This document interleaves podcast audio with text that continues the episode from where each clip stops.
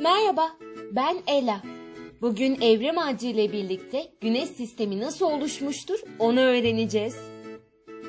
Bugün bize eşlik edecek olan arkadaşımız Edi. Merhaba Edi. Merhaba Ela. Güneş sistemi nasıl oluşmuştur bunu öğrenmeye hazır mısın Edi?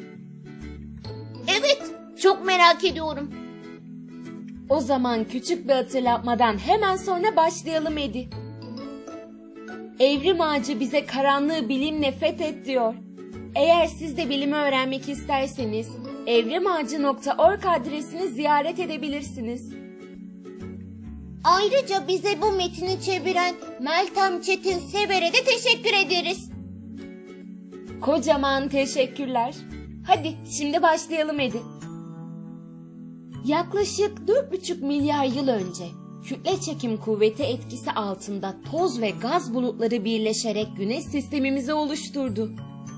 Bilim insanları bu sürecin tam olarak nasıl işlediğinin tüm detaylarından emin olmasalar da bilgisayar simülasyonları sayesinde genç yıldız sistemlerinin nasıl ortaya çıkabileceğine yönelik 3 model geliştirebildiler. Bu modellere geçmeden önce ben şunu sormak istiyorum. Güneş nasıl oluştu? O zaman öğrenmeye ilk güneşin nasıl oluştuğundan başlayalım Edi. İlk olarak yıldızlar arası gaz ve tozların oluşturduğu yoğun karışım, güneşin oluştuğu yeri oluşturacak moleküler bir bulut yarattı Edi. Sıcaklığın azalmasıyla birlikte gazlar yoğunlaşmaya başladı. Bu moleküler bulut kendi kütle çekimi altında çökmeye başlayarak protostarlar olarak bilinen çok sayıda genç yıldız oluşturdu. Kütle çekimiyle birlikte madde genç yıldızın üzerine çökmeye devam etti ve bunun sonucunda bir yıldız ve gezegenlerin olduğu bir disk meydana geldi. Füzyon tepkimelerinin başlamasıyla birlikte genç yıldız enkazın temizlenmesine yardımcı olacak ve bu enkazın içine çekilmesini engelleyecek rüzgarları başlattı. Her ne kadar gaz ve toz bulutları görünür dalga boylarındaki genç yıldızları ölçseler de kızılötesi teleskoplar sayesinde Samanyolu galaksisinin bulutlarındaki diğer yıldızların doğum ortamları araştırılabiliyor. Sonuç olarak bilim insanları diğer sistemlerde gördüklerini kendi yıldızımıza uygulamaya çalışıyorlar. Güneş oluştuktan sonra 100 milyon yıl boyunca büyük bir kütle diski tarafından çevrelenmişti. 100 milyon yıl mı dedin? Bu süre gezegenlerin oluşması için yeterli gibi gelebiliyor Edi ancak astronomik olarak düşünüldüğünde göz açıp kapayıncaya kadar geçiyor bu 100 milyon yıl. Vay canına. 100 milyon yıl göz açıp kapayıncaya kadar geçer mi ya? Uzay bilinmezlerle dolu Edi. Hadi devam edelim. Yeni doğan güneş kütle diskini ısıtırken gazlar hızla buharlaşıyordu. Yeni yeni doğan gezegenlerin ve uyduların toparlanması için kısa bir süre vardı. Şimdi gezegenlerin oluşum modellerine geçelim. Bilim insanları güneş sistemindeki gezegenlerin nasıl oluşmuş olabileceğini açıklamak için üç farklı model geliştirdiler.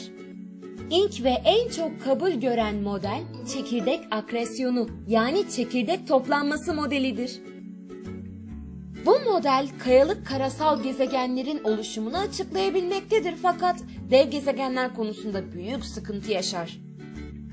İkinci model disk kararsızlığı modeli. Bu model dev gezegenlerin nasıl oluştuğunu açıklar. Üçüncüsü ise çakıl yığılması modeli. Bu model ise gezegenlerin en küçük malzemelerinden hızlı bir şekilde nasıl oluştuğunu açıklıyor. Hadi şimdi çekirdek akrasyonu yani çekirdek toplanması modelini inceleyelim.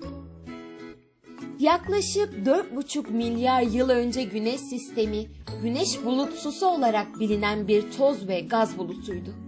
Malzeme dönmeye başladığında kütle çekimiyle birlikte kendi içine çöktü ve güneşi bir bulutsunun merkezinde oluşturdu. Güneşin oluşmasıyla birlikte kalan madde yığınlaşmaya başladı küçük parçacıklar kütle çekim kuvvetlerine kapılarak daha büyük parçacıklar haline geldi. Güneş rüzgarları, hidrojen ve helyum gibi daha hafif elementleri daha yakın bölgelerden süpürerek sadece ağır ve kayalık malzemeler bıraktı. Bu malzemeler de karasal gezegenleri oluşturdu. Merkezden uzakta, güneş rüzgarları daha hafif elementler üzerinde daha az etkiye sahipti. Bu hafif elementler de gaz devlerini oluşturdu. Bu şekilde asteroidler, kuyruklu yıldızlar, gezegenler ve uydular oluştu. Bazı dış gezegenlerin gözlemleriyle birlikte oluşum süreci olarak çekirdek akrasyonu modeli doğrulanmaktadır. Çekirdeğinde hidrojen ve helyum dışındaki elementlerden yani metallerden oluşan yıldızlar daha büyük gezegenlere sahiptir. NASA'ya göre çekirdek akrasyonu modeliyle kayalık gezegenlerin büyük gaz devlerinden daha yaygın olması gerekiyor. Güneş benzeri bir yıldız olan HD 149.026'nın etrafında dönen ve devasa bir çekirdeğe sahip dev gezegenin keşfi, çekirdek akrasyonu modelinin güçlenmesine yardımcı olmuştur. Nashville'deki Tennessee Eyalet Üniversitesi'ndeki gökbilimci olan Greg Henry, bir yıldızın sönmesini tespit ettikten sonra bir basın açıklamasında şunları söylüyor. Acaba ben söyleyebilir miyim? Tabii ki Edi. Hadi başla bakalım.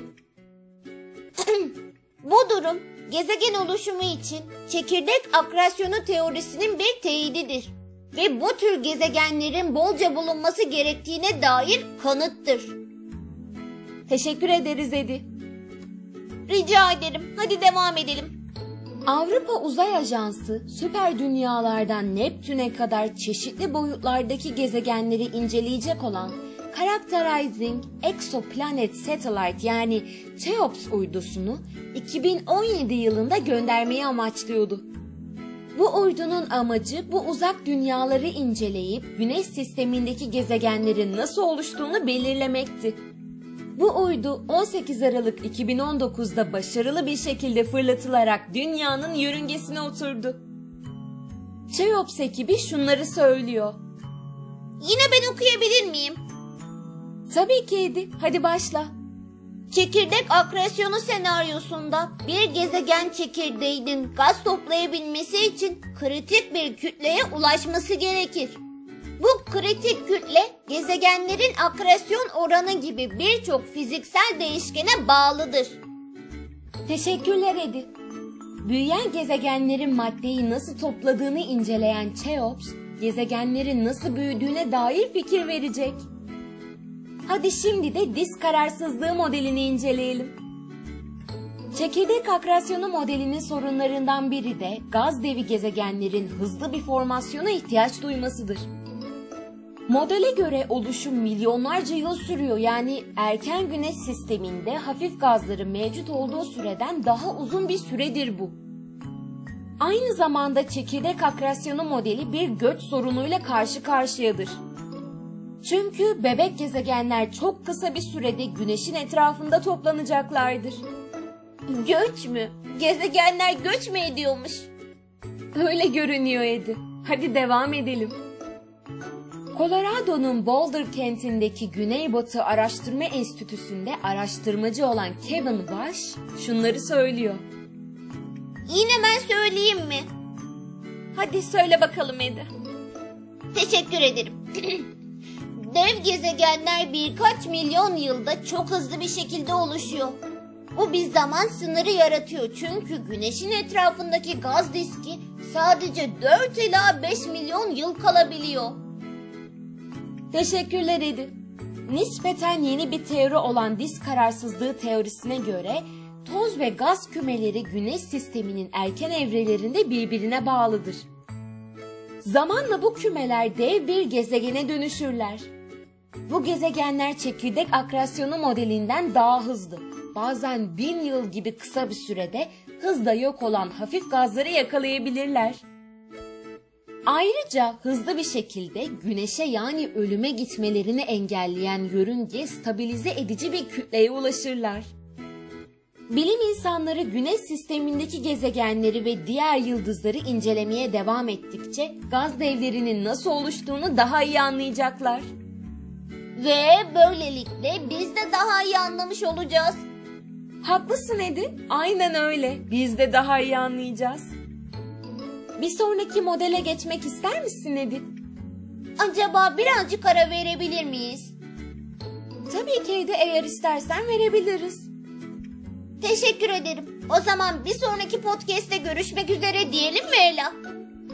Olur, diyelim Edi. Bir sonraki podcast'te çakıl yığılması modeliyle devam edeceğiz. Kendinize iyi bakın. Bir sonraki podcast'te görüşürüz. Tüm bu bilgiler için Evrim Ağacı'na teşekkür ediyoruz. Öğrendiklerinizi tanıdıklarınızı anlatmayı unutmayın. Hoşçakalın.